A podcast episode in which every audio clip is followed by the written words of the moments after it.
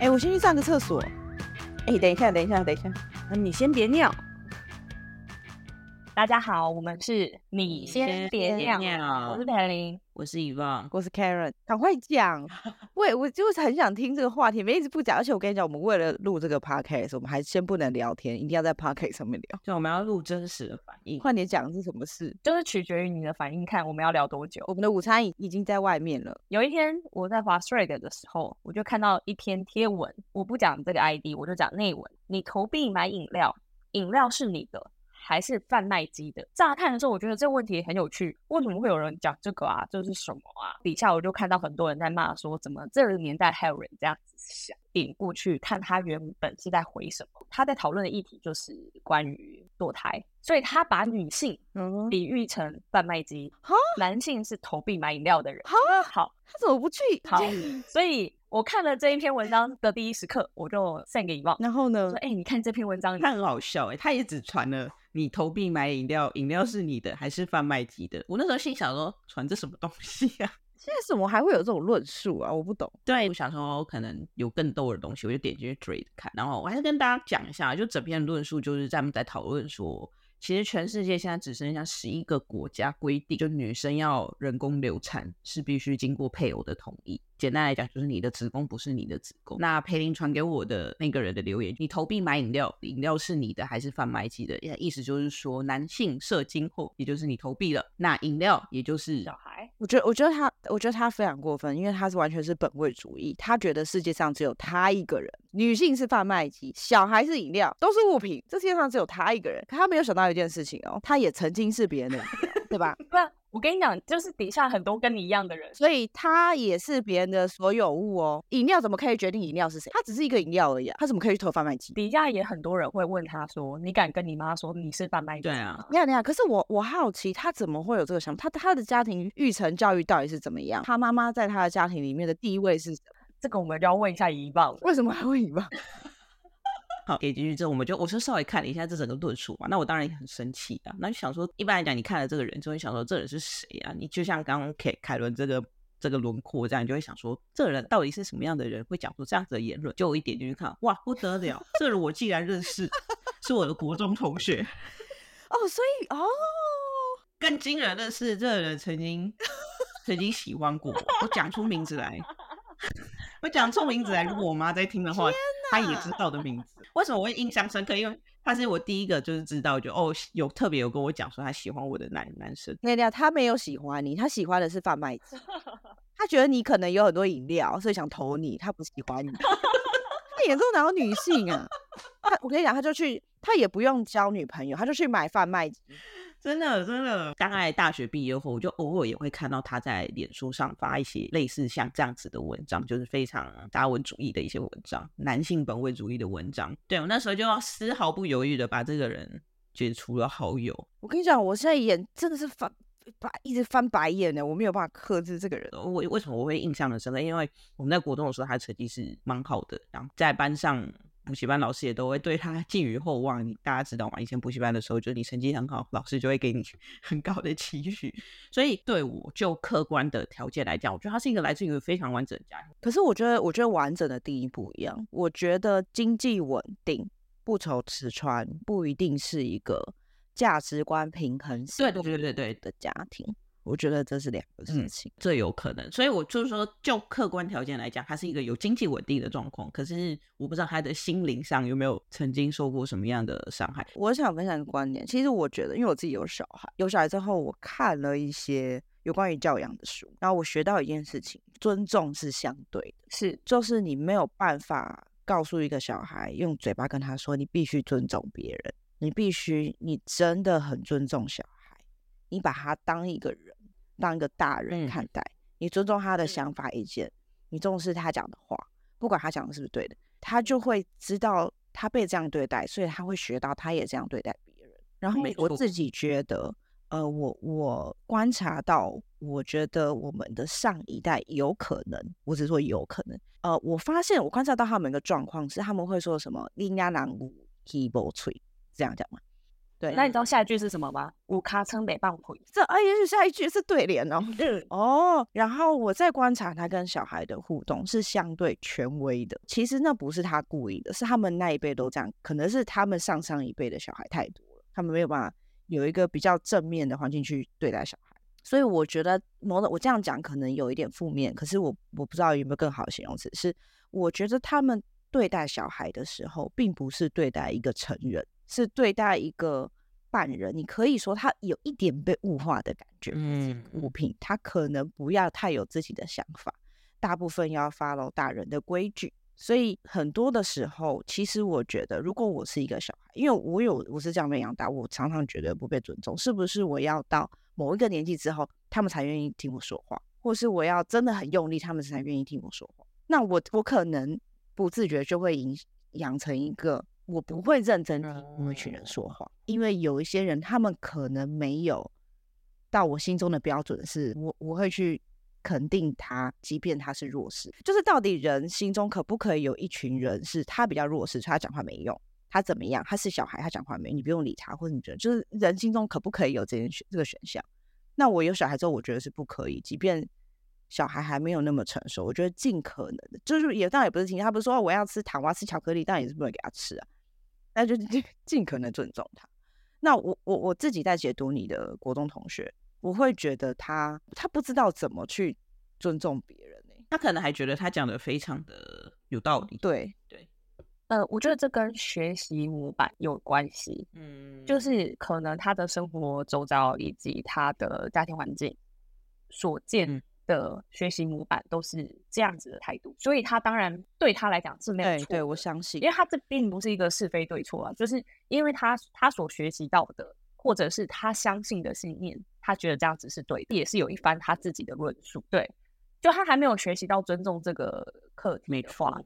台湾的文化相对于真的是比较包容跟尊重，然后我觉得大家对不同于自己的价值观也持一个开放的态度。你看我们的政党都可以吵成这样，所以我们会对于这种他好像完全应该是，可是我也没有办法接受他的看法。坦白说，他怎么不去尿尿？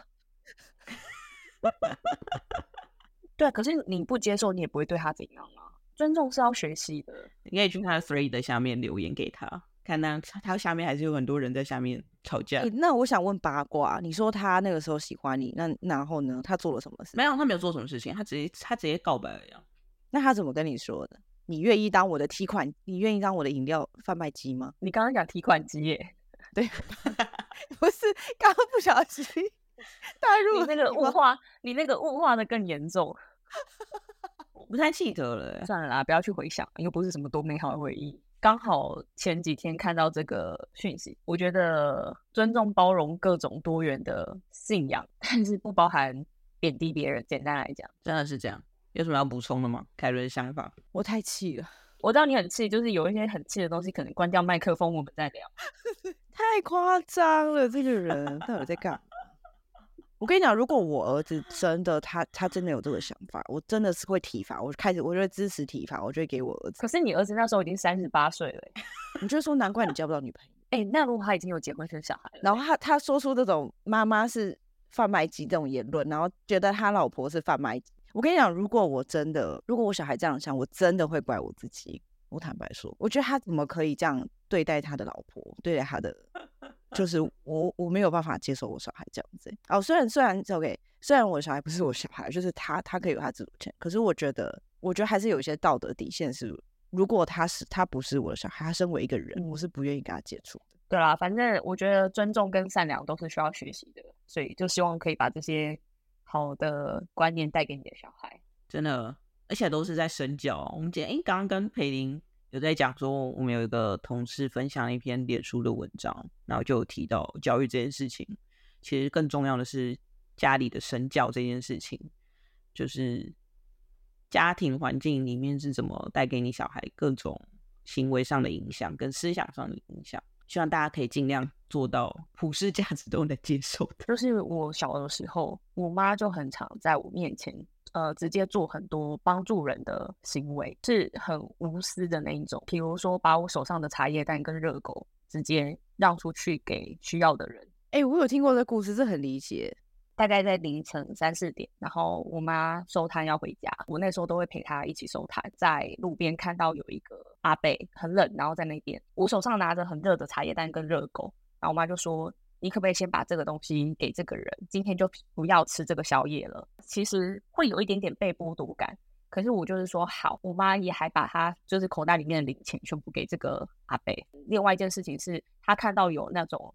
小朋友走在街上是就是逃家出来的那种小朋友，然后我妈就回家去拿我们家小孩的，就是我们自己的外套给他们穿。哦，你妈很好，很很温暖，就她她都做，她会直接做这些事情。在小的时候你会不理解这件事情，可是因为你会不断的学习灌输进去之后，伸出援手对你来讲就不是一件太难的事情，你会觉得它是理所当然的。所以我觉得身教是真的很重要，比你嘴巴上一直跟你讲说你要去帮助别人，帮助别人。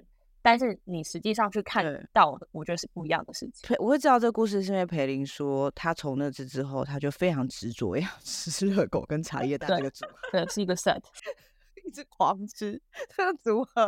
然后一个角，一个故事有两个 切入点，可以很荒谬，也可以很温馨。为什么会是这两个组合搭在一起？太好笑了吧？我我听到是荒谬的版本，我就说哈，你为什么那么喜欢吃这个组合？然后他就跟我讲了这个，突然这两个组合在一起超奇怪的，这个很暖心的故事哎，就是你你就觉得说你已经握在手上的东西，可是我为什么要让出去？当下你会知道你现在可以帮助这个人，你没有理由不让出去。没错没错。可是当你让出去之后，你会想说哦，我好想吃好想吃哦。长大之后会思考，真的会用脑袋的时候，你会知道说。其实，在那个当下，我没有那么需要这个东西，我也没有那么饿，我我也不是吃了没吃这个东西，我就会饿死。没错，所以我后来就觉得，我们应该真的是人性本恶。像小朋友就会觉得，哎，这是我的东西，为什么要给别人？可是他在循循善诱之后，他才会知道说，哦，应该要这样子去想。但哎，你们班上以前会有吗？就是会有那种比较，呃，比如说自闭症的小朋友啊，或者是智商比较不足的小朋友。通常这种小朋友很奇怪，我以前学校的时候，老师不会教我们不要这样做。就是同学去欺负这些小朋友的时候，老师也不要制制止我们。我不知道老师是没空还是怎样。我我的家里的环境是我每天回家都会跟我妈讲现在学校发生了什么事情，所以我就跟我妈讲说。既然谁谁谁在学校被同学欺负了，然后他们都怎么欺负他？其实以前小时候在现在想想真的蛮过分。比如说什么倒那个胶水到人家头上啊，然后我就会跟我妈讲，然后我妈就会说为什么他们要这样对他？然后我就说因为他讲话很慢呐，或者是他跑步很慢呐这样子。我妈就会跟我讲说你不可以这样子跟着同学一起欺负他，就是说你应该要去帮助他。然后有时候在学校的时候，他就会也会特别照顾。所以后来我妈这样跟我讲之后，我就会去学校也会。站在不欺负他的角度去跟大家相处，可是很奇怪，我通常这种人就会喜欢上你。等一下，很奇怪，所以沙文主义喜欢你，被欺负的也没有，没有啦，没有，这是国小的这个没有，太好。没有，那时候在国四小学四五年级的时候，在他的世界，你就会觉得他就会觉得你是唯一一个对他好的人，对他就会很容易对你觉得是啊。我觉得你要做到这件事情很不容易，因为我觉得从众比较简单。但是那时候我也没有觉得怎样，就是觉得为什么大家要这样？直接其实那时候是不理解。可是如果那时候如果我妈没有跟我讲说我不能这样做的时候，我可能就会觉得说哦，大家这样做，那我也这样做好，有点像是这样。所以我觉得父母像刚刚我讲到那篇文章，就是父母时时刻刻知道小朋友今天在学校啊或者在外面发生什么事情，我觉得都蛮重要，因为他直接有时候只是一件小事情，他就可以让他变得完全不一样。哦，我我还但是我小时候还是有做过坏事啊，就是小学三年级的时候我偷过别人的东西。我小时候也有偷过东西。没有，就我还是我现在想要讲的，就有点像是他一件小事，然后你的父父母的所作所为会完全影响到小朋友很多他接下来的发展。我记得我那时候其实都我妈我爸我都都还记得，就是因为我小时候零用钱很少，以前大概就是十块五块，跟那个其他同学不一样，凯伦零用钱就很多，我就是零用钱还是少。而且我以前就觉得我们家很穷，你知道吗？就觉得为什么零用钱这么少，我家好可怜这样子，你知道？然后可是同学就会，因为其实我念的学校里面同学应该算是还蛮多，家里还蛮富裕，就是经济条件算状况不错的。那所以他们就会有很多自动笔啊，各式各样自动笔。我觉得为什么我没有？我妈也不买给我，然后我也不敢跟我妈要，因为零用钱就给我这么少，我觉得我们家一定很穷。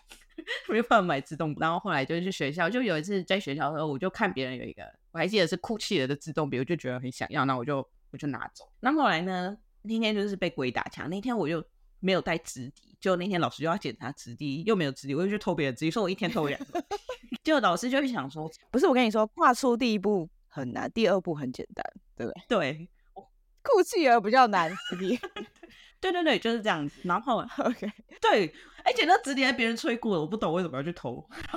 然后后来就是老师就班导师就想说，今天怎么会同一直就发生两件偷偷窃事件？你知道，第一次偷东西就没有，就技术不是很好嘛，就被抓到。然后如果我没有被抓到的话，说不定结果又不一样。反正我就被抓到，你不要检讨自己的技术好不好？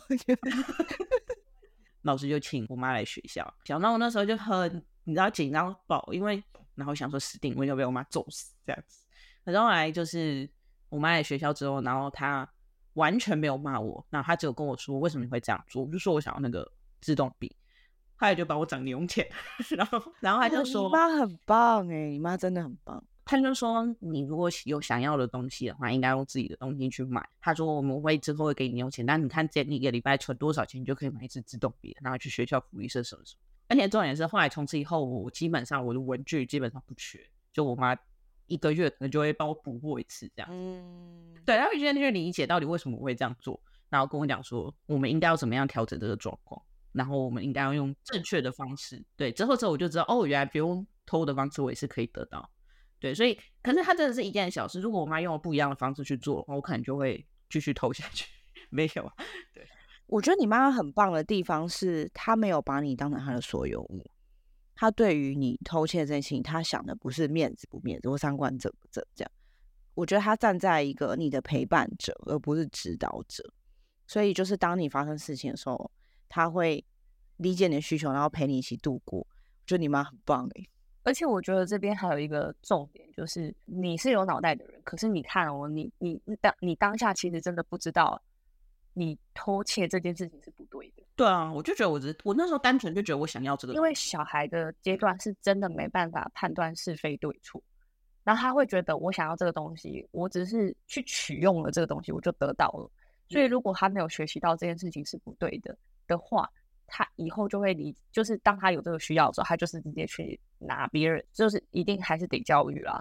没错，事后有在跟我妈聊，然后她就说她其实当下觉得很受伤，就觉得我的小孩怎么会去偷别人东西？其实我妈是个非常爱面子的人，嗯，如果她有在听的话，她就觉得很受伤，觉得说，嗯，为什么我小孩这样子？可是她说她后来想一想，她就觉得说，是不是有什么地方让小孩不满？对，以及。为什么会发生这样的事情？她她觉得说，她应该是要长大之后不要做这件事情。那她如果现在发生这件事情，我应该要怎么修正他？对啊。那时候我们事后在聊的时候，她就说她觉得是这样。然后当然她也有去上课啦，就是上一些跟其他父母聊。我觉得父母跟父母之间的对话也蛮重要，就他们会去彼此学习，因为其实父母也是第一次当父母，对，他们也是也在学习的过程。那他们学习的样本就是他们的父母。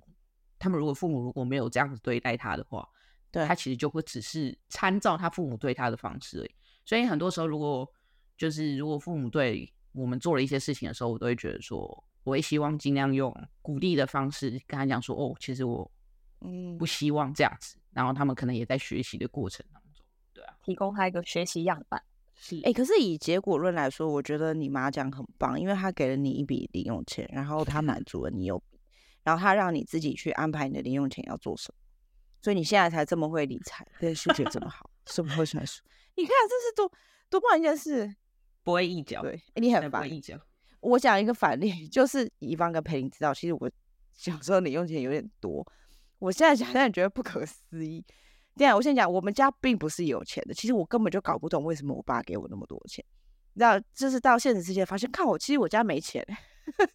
以小学生来说是非常夸张，我爸是一个礼拜给我一千块。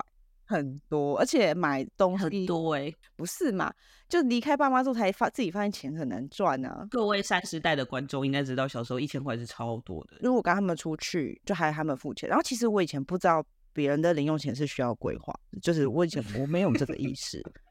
然后我也偷过东西，我偷过东西并不是我没钱，我觉得应该不会被抓到吧？就过度乐观，应该没有人知道吧？我很想要啊，你知道就是。完全是非不分这样，然后我觉得有一件事情是我到现在都还在极力修正我的这个观念，这需要很长的曲曲线学习。如果没有从小养成的话，就是我对钱其实没有那么有概念，我必须要真的很强迫自己要对钱有概念才有概念。因为你想想看，以前我的，哦，当然我们家也曾经就是公司倒穷过，可是当我爸。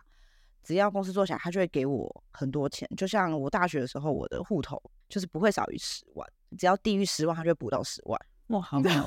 这个聚宝盆哎、我后来想想，你知道我毕我大学毕业不研究所毕业之后，我刚踏入工作，我自己赚钱的时候，我会有多大的冲击？我钱有多难赚呢、我不知道我哎、我卡费怎么那么多？我每我一直都在觉得，我我跟你们讲过，我每次开文我都觉得我被盗刷，就你自己盗刷 然后我都要一笔一笔的对这份啊靠，是我我自己刷哎、五分钟前的完全没有金钱概念，就觉得钱，我觉得这真的是人生一个我我很重要的那。你爸没有在帮你继续给你十万？就现在再叫他补十万啊，说得过去吗？我都三十几岁，你就跟他说你都投币了，爸爸，你不用对你的饮料对啊卡了吗？这饮这饮料很纯，你的饮料现在都 当别人的贩卖机了，你不用对这贩卖机负责。要去尿尿了，今天爆料好多事情。对啊，我们准备要关麦，让凯伦大讲特讲他对于你那一篇 Straight 的文章的想法了。对我要我要我要大骂。大家去尿尿吧，拜拜拜。